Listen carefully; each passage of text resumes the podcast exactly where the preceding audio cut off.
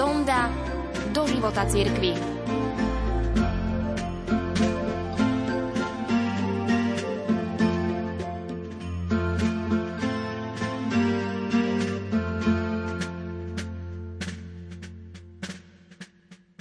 písaní tejto kapitoly som sa mysli opakovane vracal k príbehu, ktorý vyzdvihuje účinnosť a zmysel každodennej modlitby.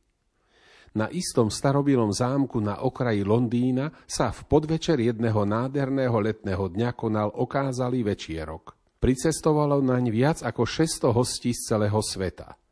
Boli tam filmové a hudobné hviezdy, umelci a politici, princovia a princezné, módni návrhári a exkluzívne modelky, podnikatelia s príjmami porovnateľnými národným dôchodkom niektorých menších krajín a zo pár ďalších hostí, ktorých hostiteľ pozval, lebo si ich v posledných rokoch obľúbil.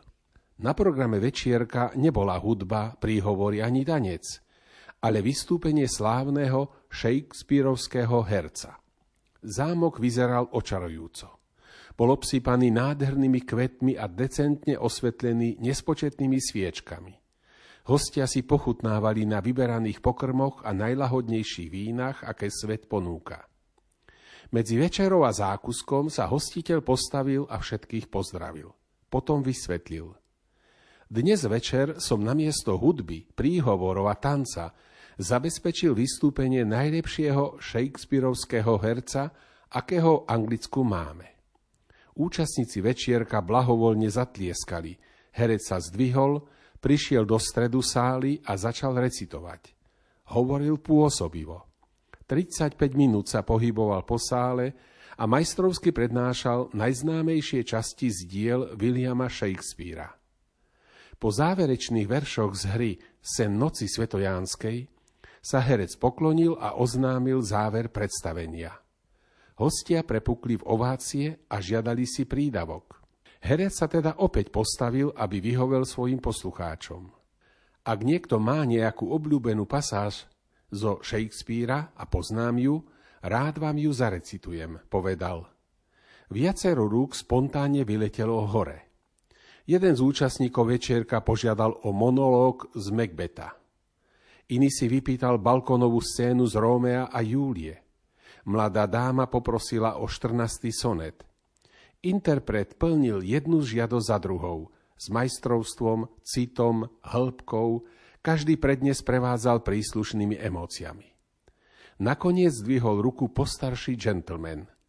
Ukázalo sa, že muž, ktorý sa prihlásil, je kňaz.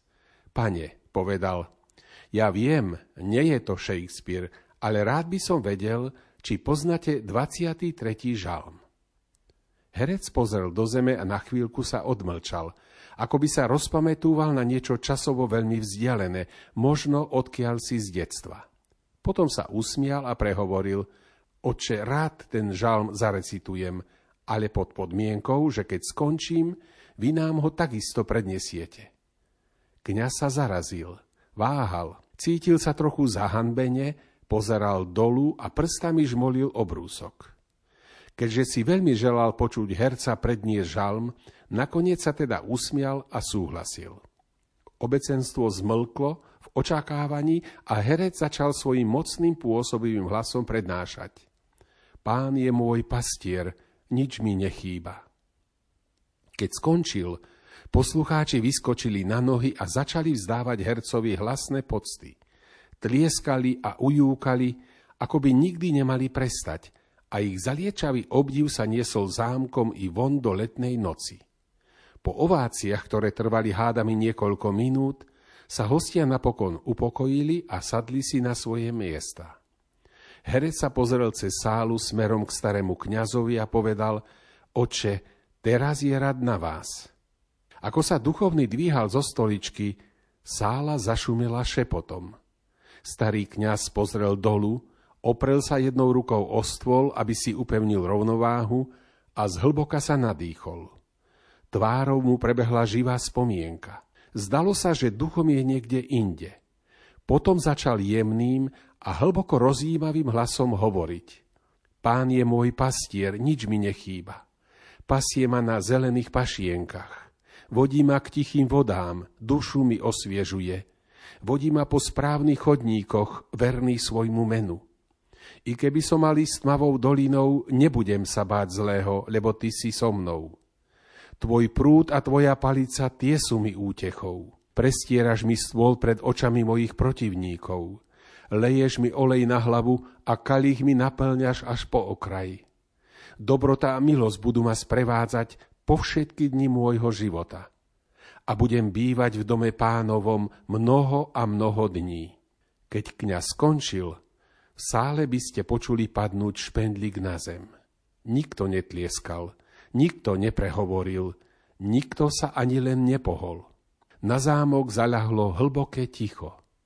Ženy si z kútikov oči vytierali slzy. Muži hľadeli s otvorenými očami a ústami. Aj hostiteľ vyronil slzu dojatia. Keď si starý skromný kňaz ticho sadal na miesto, všetky oči miestnosti sa upierali na neho. Tváre hosti vyžarovali úžas a ohromenie. Herec bol v rozpakoch. Nevedel si vysvetliť, prečo sa meké kňazové slova poslucháčov tak hlboko dotkli – Odrazu mu svitlo. Priatelia, chápete, čoho ste práve boli svetkami? Spýtal sa herec, využijúc chvíľu prekvapenia. Prítomní s údivom presmerovali pohľady na neho. Uvedomovali si, že boli svetkami niečoho mimoriadného, ale nevedeli, čo to znamenalo. Recitátor pokračoval. Prečo bol prednes žalmu starého kňaza o toľko pôsobivejší ako môj? Rozdiel vidím v tom, že kým ja poznám len žalm, tu prítomný duchovný otec pozná aj pastiera. Spoznajme pastiera, prestaňme sa usilovať o zostavenie vlastného veľkolepého životného plánu na dosiahnutie šťastia. Namiesto toho hľadajme majstrov plán nášho života a šťastia. Dovoľme mu viesť a riadiť nás, byť našim spoločníkom, priateľom, trénerom a mentorom. Povedie nás k zeleným pašienkam, osvieži nám dušu a náš pohár bude plný až po okraji.